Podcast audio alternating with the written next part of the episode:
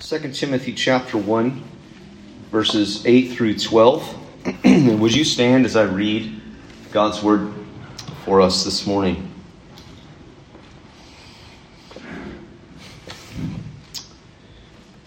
Hear the word of God. Therefore, do not be ashamed of the testimony about our Lord, nor of me, his prisoner, but share in suffering for the gospel by the power of God who saved us and called us to a holy calling, not because of our works, but because of his own purpose and grace, which he gave us in Christ Jesus before the ages began, for which I was appointed a preacher and apostle and teacher, which is why I suffer as I do. But I am not ashamed, for I know whom I have believed and I am convinced that he is able to guard until that day what has been entrusted to me. Let's pray. Father, we come humbly to your word, asking that you would posture our hearts in surrender and submission to what you say. That God, we would come to your word not on our preconditions, not with our presuppositions, but that, Lord, we would come ready to hear and we know that that sort of hearing is a product of your grace. And so, would you come now and soften our hearts, open our ears that we may hear, unblind our eyes that we might see, remove the calluses and the dullness from our spirit, uh, that we might encounter the living God in his living word. And Father, I now pray that whatever proceeds from this mouth that is not of you would fall to the floor and remain unheard, for the grass withers and the flower fades, but the word of our God endures forever. Lord Jesus, you said, Heaven and earth may pass away, but your word will never pass away. So, God of glory, would you speak to us today? We're here by appointment. We are here with open hearts, empty hands, in need of you. Father in heaven, speak. Your children are listening. Have mercy in the name of Christ. Amen. You may be seated. When I was in middle school, uh, I, I would have to get new clothes, which I assume is true for all of you. Some of you have stayed the same size since like fifth grade. Um, sorry, I guess. Maybe that's a good thing.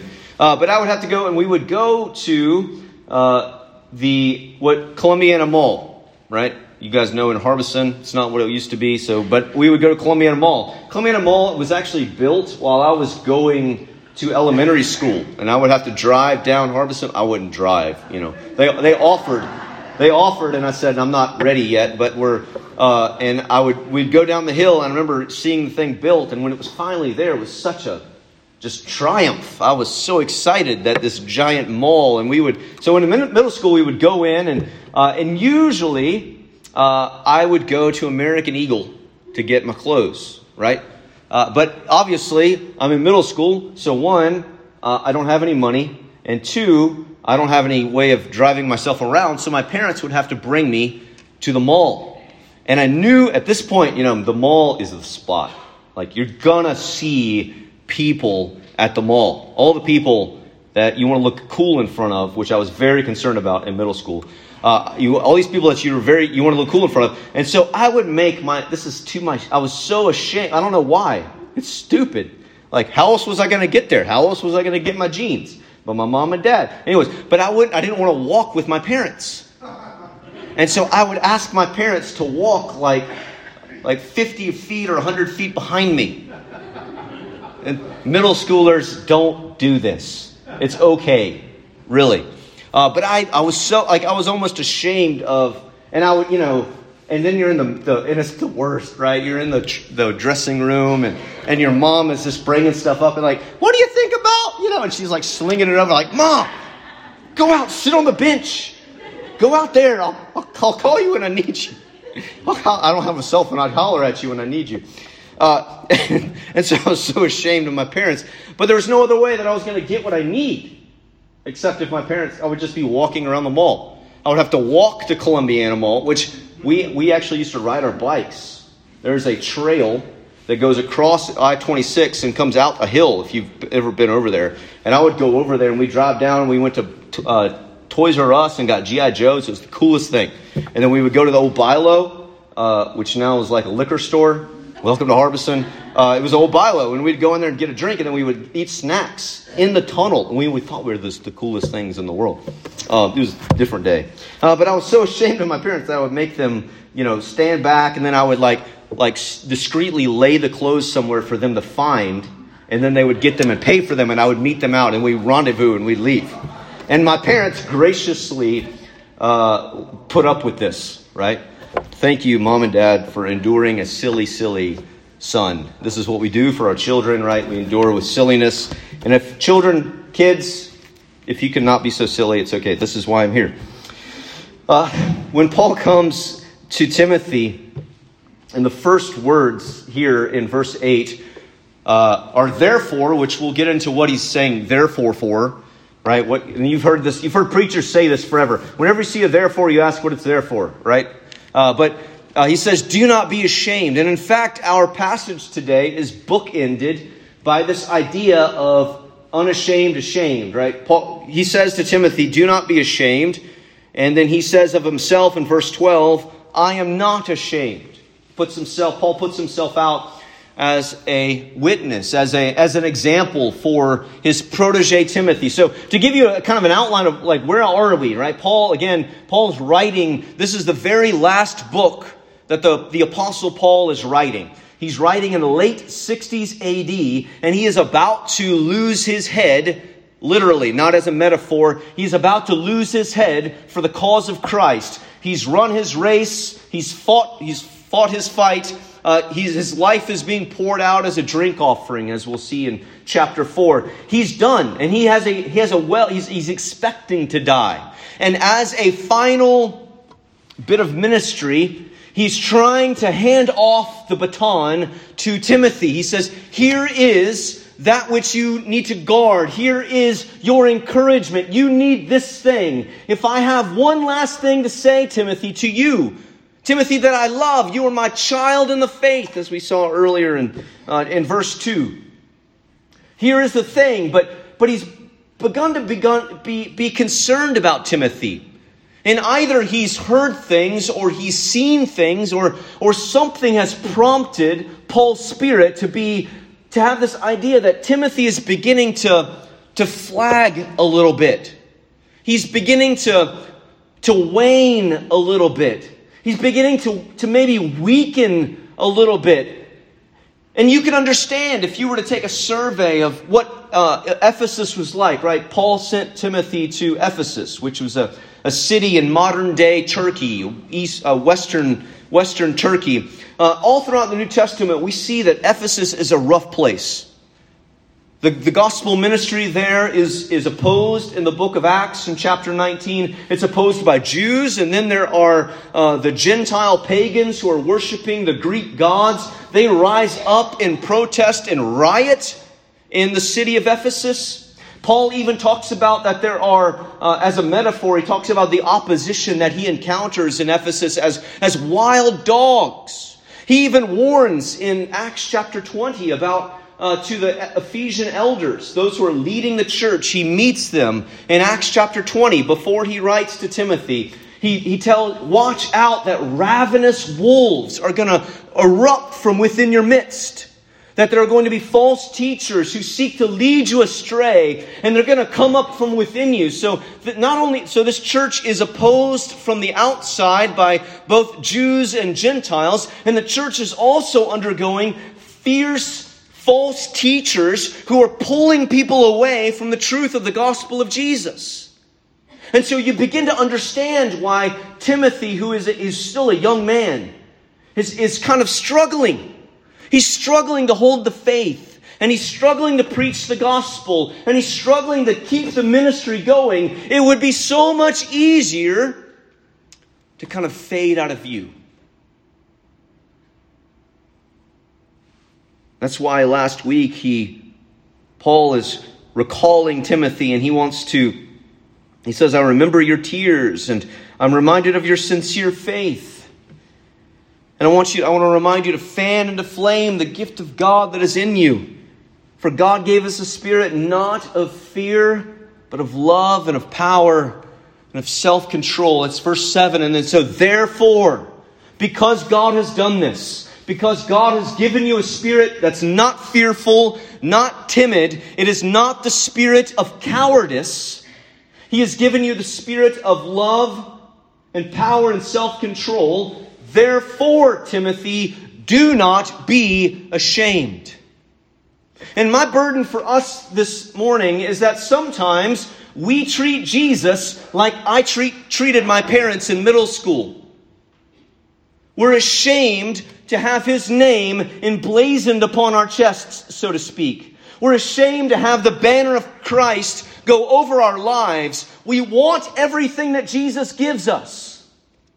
We, we know that we need it.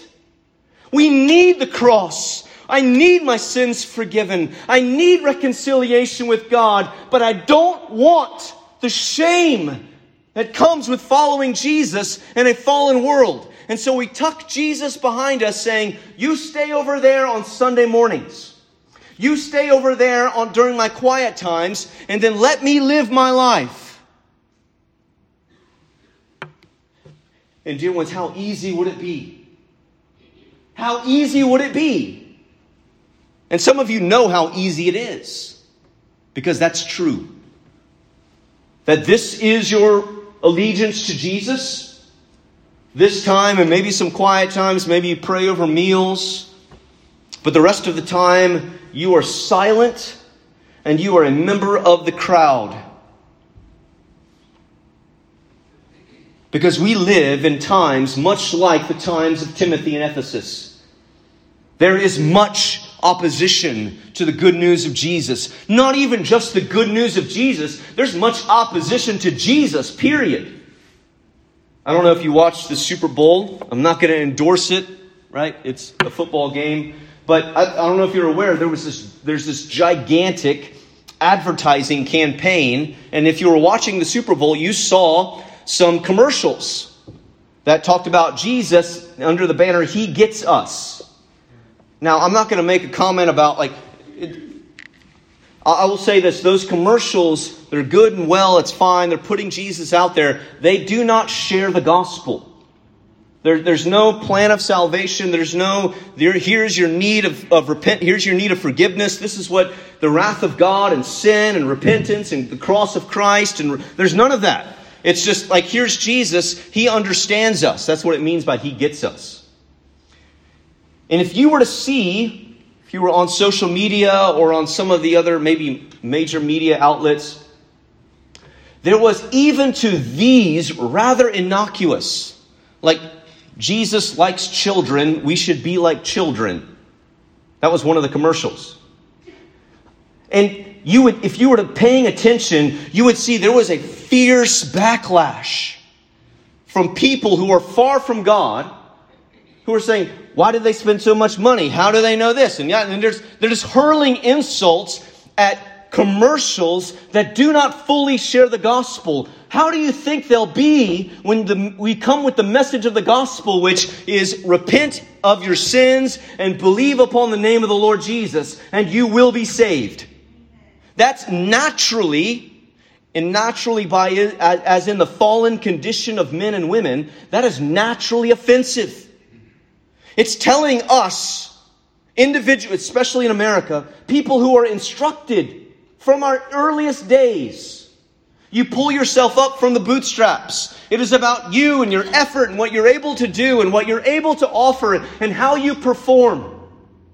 And the gospel runs counter to that, saying, and in fact, you do not have the ability to save yourself.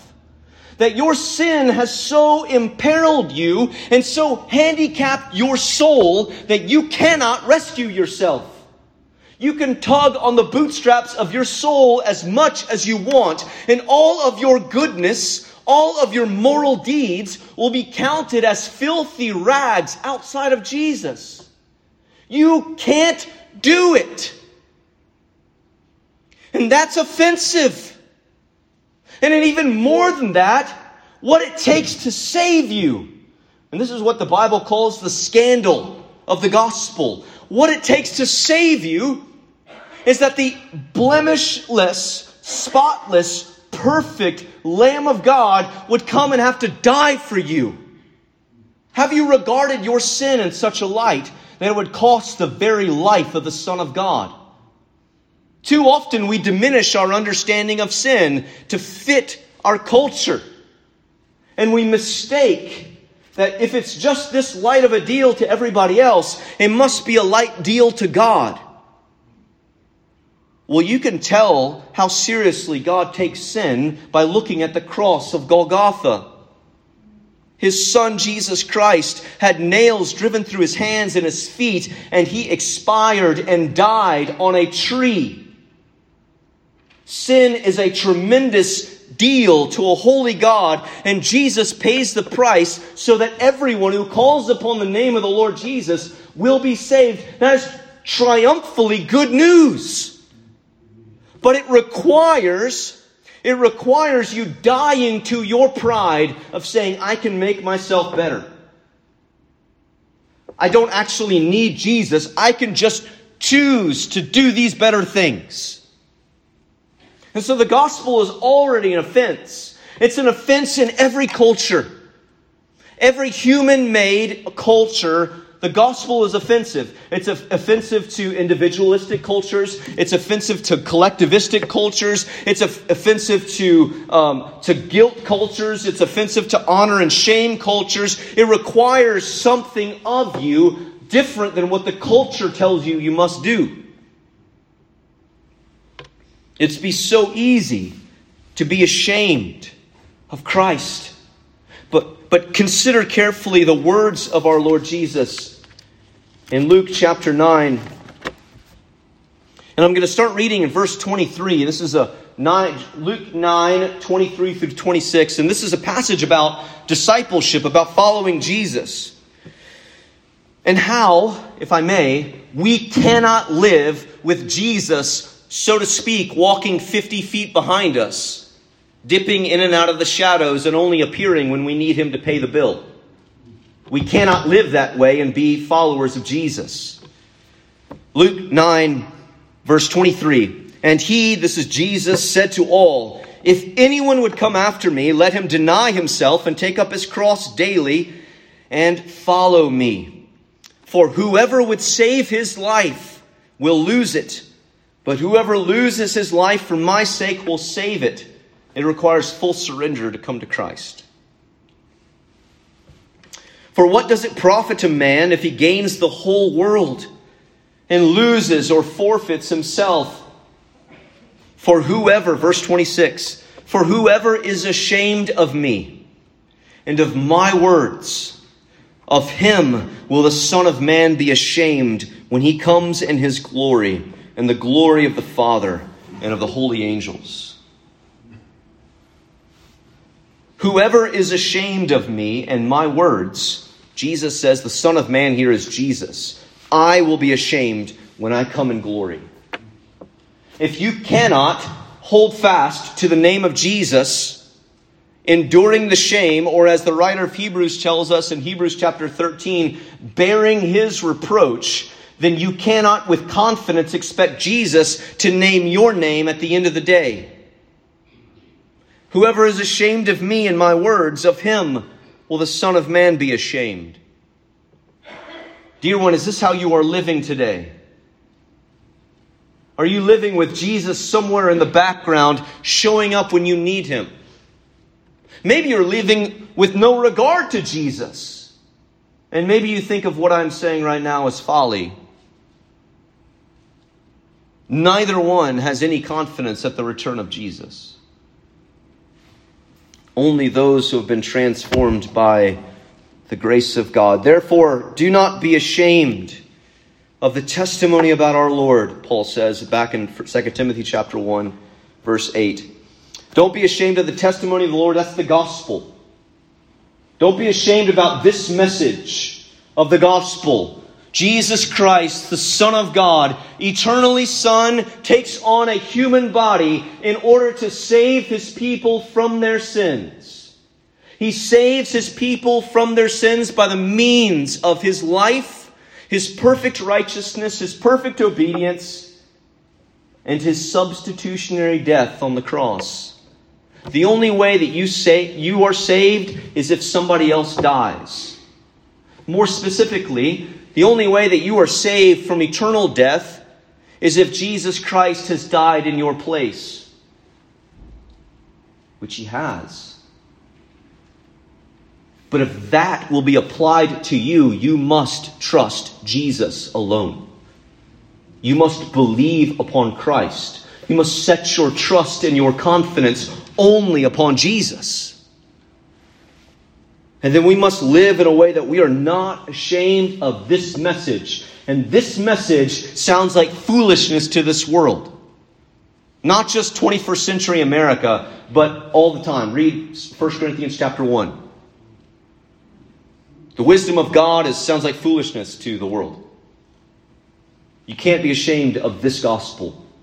Jesus Christ, living, dying, buried, risen, ascended, and will return. Do not be ashamed of the testimony about our Lord, nor of me, his prisoner. Paul tells Timothy, You can't be ashamed. You can't be hiding from the gospel, and you cannot be hiding from the preachers of the gospel. Can't be hiding from those who are the messengers of the gospel. And in fact, this is what Timothy has been called to be fan into flame the gift of God which is in you through the laying on of my hands, through the, through the ordination that you received. Do not be ashamed, but rather. You see? Now, these are the two options. Don't be ashamed of the gospel, but rather, it does not say, but rather, you know, live in a beach with the wind in your hair and you're running through the fields of daisies and there's rainbows and unicorns everywhere and it's like a lifesavers commercial. That is not what he says. The, the alternative, if you're going to be faithful to Jesus in this world, if you're going to claim the name of Christ in this world, you cannot be ashamed of him and his gospel. And notice, you have to have the gospel. It's not just the name of Jesus. It's, it's what has he done? Who is he? But share in suffering for the gospel by the power of God. Don't be ashamed, but share in suffering. There are three times in 2 Timothy where Paul tells Timothy, saddle up. This is the Jacob paraphrase. Saddle up to suffering if you're going to follow Jesus. Saddle up to suffering if you're going to follow Jesus. And in fact, everyone who wants to live a godly life in this world will be persecuted. Jesus says, if uh, the, the, the disciple is not greater, the servant is not greater than the master. If the world hated me, Jesus says, the world will hate you. If you will follow Jesus in this world, if you will hold up Christ above all, you can definitely expect some degree of affliction, some degree of suffering. Now, we here in the West, we're lightweights in this. We hear a little bit of like, like just what I said, where, where people start railing at those commercials and they're saying, well, Jesus would do this, and who are they to say this about Jesus? And, and we get like offended. These are elected officials. How dare they? And we have brothers and sisters around the world that are meeting today or maybe tonight or whatever time it is there. They're, they're meeting in bunkers and in basements with singular light bulbs hanging down. They're meeting at cost, at threat of their lives.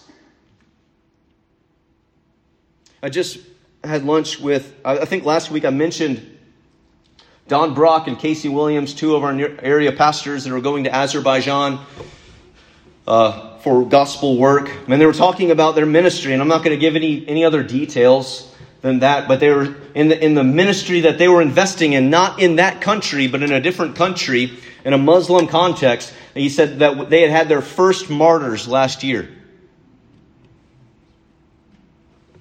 Where people became so enraged that churches were being planted among that people for the sake of Christ that a mob arose and they came, and some believers were able to flee, but a couple of the pastor elders were not able to get away. Share in suffering for the sake of Christ. And consider here even where the Apostle Paul is. Where is he? He's sitting on a beach in Fiji, right? Because this is what Jesus offers you. He offers you all your money, all your big boats, all your beaches, all your ease in this life, right? That's what the gospel's about. That's sarcasm. The Bible uses sarcasm, the preacher's using sarcasm. No! The prosperity gospel is a lie from the pit of hell. Paradise awaits. It is not right now. Your best life is not right now. It's to come. And right now, you can behold and cling to Jesus and know deeper satisfaction and greater joy than anyone else in the whole world. But there's more to come. He says, share in suffering for the gospel the power, by the power of God. He does not say this from a position of ease. He does not say this from a position of fullness. He says this from the pit of a dungeon waiting to die. He has the, he has the bona fides to say it. He has the right to say it because he's doing it. And in fact, as I said last week, we know that by God's grace, probably through the ministry of Paul in this letter, Timothy continues on in the work in Ephesus. And in fact, he himself is imprisoned. The writer of Hebrews tells us. And he is released and he comes back to Ephesus and he tries to prevent a crowd from engaging in idolatrous worship of pagan gods, and they beat him to death and they leave him in the street in Ephesus. Now, if we, by God's grace, would just get like an ounce of that resolve, that this room considering what we know about the churches in the New Testament. And you might not, you're thinking that this is a, you know, this isn't a big church. Well, statistically in America, it actually is, but that's a different conversation. But you look at the New Testament church, this gathering of people would have been significantly larger than most of the gatherings that we see in the New Testament. Not everyone, but the ordinary regular gathering of God's people on the Lord's Day, this room right now, I don't know how many hundred something, something people in here, would be larger than them. And if we would just get an ounce, a bit, a drop of this resolve to see our community know Jesus, to make sure that people know of the good news of Christ. Yes,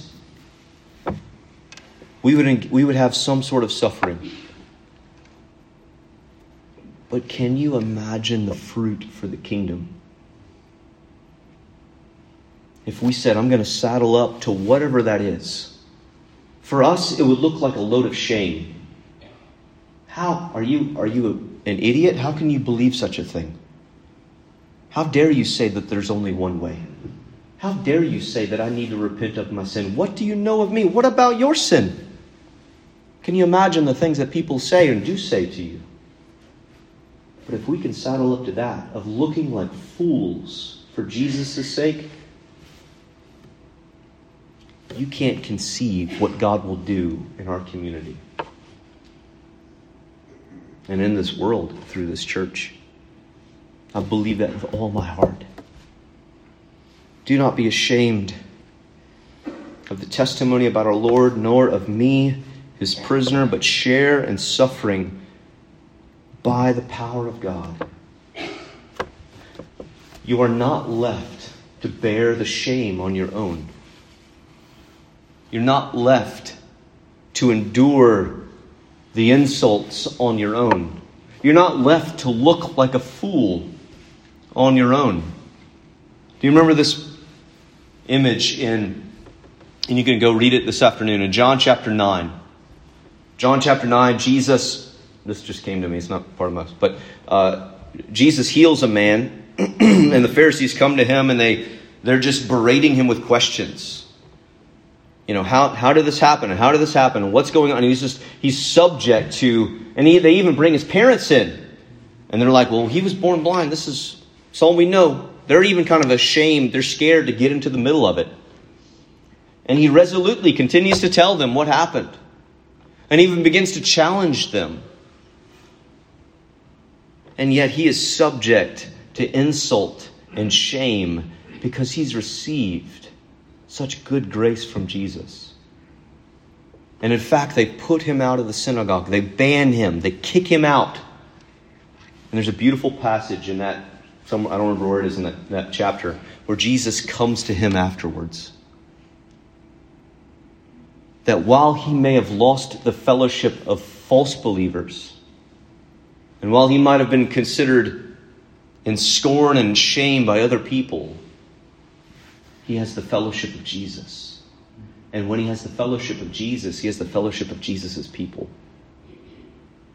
You do not you don't you don't bear the insults and the shame and the reproach of Jesus by your own power. He promises you power. He promises you the gift of the Holy Spirit. We have the spirit not of fear, not of cowardice. That is not the spirit that resides in you, Christian. You have the spirit of love and of power, of self control. So, right now, you're thinking about how weak you are. How in the world could I ever? How could I ever tell someone about Jesus? How could I ever have a door slammed in my face? How could I ever I couldn't answer all of their questions and them mocking me and making fun of me. You're not in that moment alone. You share in suffering by the power of God. Final image, and I'll, I will not get into the rest of this because there's a lot of meat on this bone and we don't have time. We need some time for it. You remember a few years ago when when ISIS was raging. Remember ISIS, the Islamic State, and whatever that all that stood for. Uh, I forgot. Caliphate, whatever. Uh, and I think it was 2015, 2016. I, I, can't remember the year. But there was video where they, they had a bunch of Christians. And they were all in orange jumpsuits on a beach. Anybody remember this? Right? And we know the outcome that all of those people lost their lives. But as they're coming to their moment of execution, they're praying. You can hear them praying in their languages Help me, Jesus. Help me, Jesus. Help me, Jesus. And they endured to the end with a good testimony. And we have their witness as encouragement today to say, Jesus is worth it. And Jesus will give us what we need today to do what he tells us to do. So do not treat Jesus as a middle school boy buying jeans and having them trail along 100 yards behind you because you're ashamed to be seen with him. Let the world know that Jesus is your Lord and your Savior. Let your family know. Tell them your story of where you were and where you are. Let your neighbors know. Serve them in Jesus' name and tell them why. Let the people at the food at Food Lion know. I've been there's this young woman that uh, I've been seeing her there for years, and like I'd, I'd see her at the checkout, and uh, and the other day she was I, I did the we did the Food Lion to go thing, and she comes out. We had had conversations before, so I was continuing those before. I don't know if she remembered them or if she just thought I was I was like some creepy guy because uh, I remembered thing you know about her fiance whatever. Uh, and she was wearing a cross, and so I just pointed out. I was like, "Oh, you know, I love that. I love that cross around your neck. Do, or do you do you follow Jesus?" And uh, and she said, "I wouldn't be wearing it if I wasn't." You know, kind of short with me. I was like, "All right then." Um, but I've been praying just and so just putting Jesus out there and say, Well, I praise God for that. I'm so thankful that you follow Jesus. He's the best, or something like that. Um, I forgot what I said. But let the world know. Put Jesus over and above your head. The Lord is my banner, Moses says. Yahweh Nissi. Right? Yeah. The Lord is my banner. Let the world know that you belong to Jesus. Start, and I'm going to be quiet, start with the people in actual relationship with you. That is 10 billion times more significant than you going on Facebook today and blurting something out there for all of the world to ignore. Okay? You can do that later, that's fine.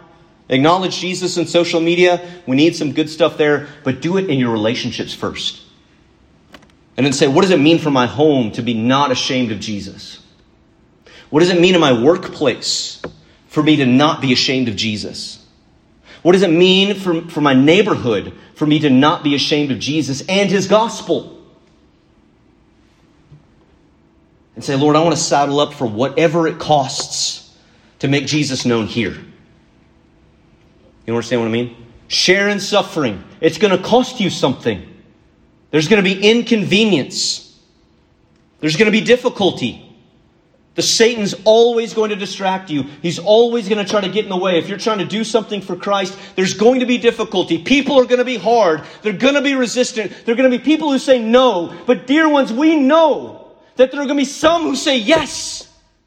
And because you saddled up to the challenge by the grace of God and the power of God, there will be some who sit next to you in the marriage feast of the Lamb. And as we're going around, we're going to be able to say, look at what Jesus did.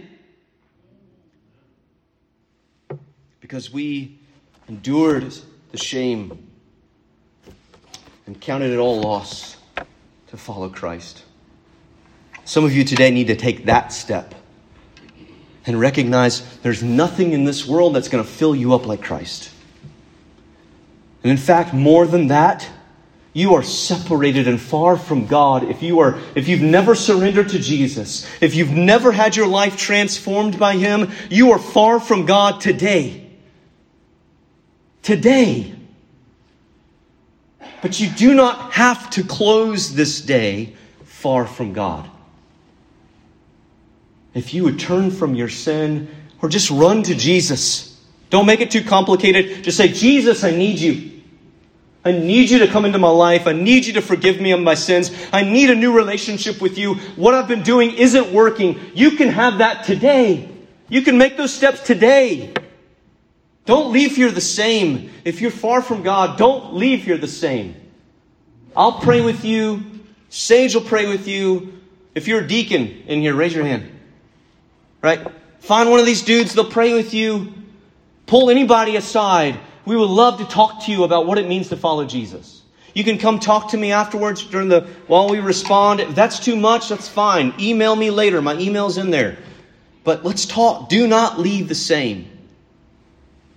But Christian, if you're a follower of Christ, make Jesus the headline, not the back page. Make Jesus the banner front and center not trailing behind you, hoping nobody sees. And you will see your world change. It'll be hard, but oh, it'll be good. Let's pray.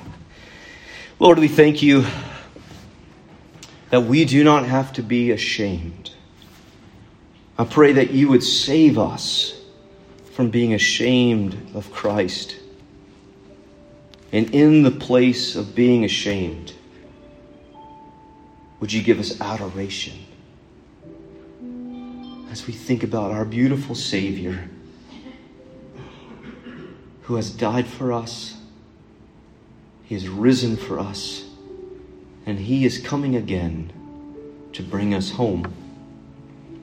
In the meantime, Lord, you have given us, entrusted to us the gospel, the ministry of reconciliation, where we can tell other people beg other people, be reconciled to God. Don't be an enemy of God any longer.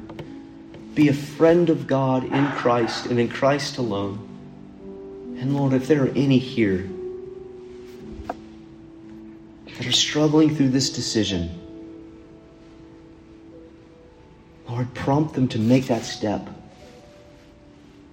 Take that step and, and talk to someone to say, I want to know Jesus take that step of even sending an email saying, I, I want to know what it means to follow Jesus. Lord, would you bring them to life in Christ? And for your people, would you help us to saddle up to the challenge in the power of God? We've been powered, empowered by the Spirit, given everything we need to do what you've called us to do in this world, in this place, in this time. So, God, do your work. Help us. We pray in Jesus' name. Amen. Would you stand as we sing and respond?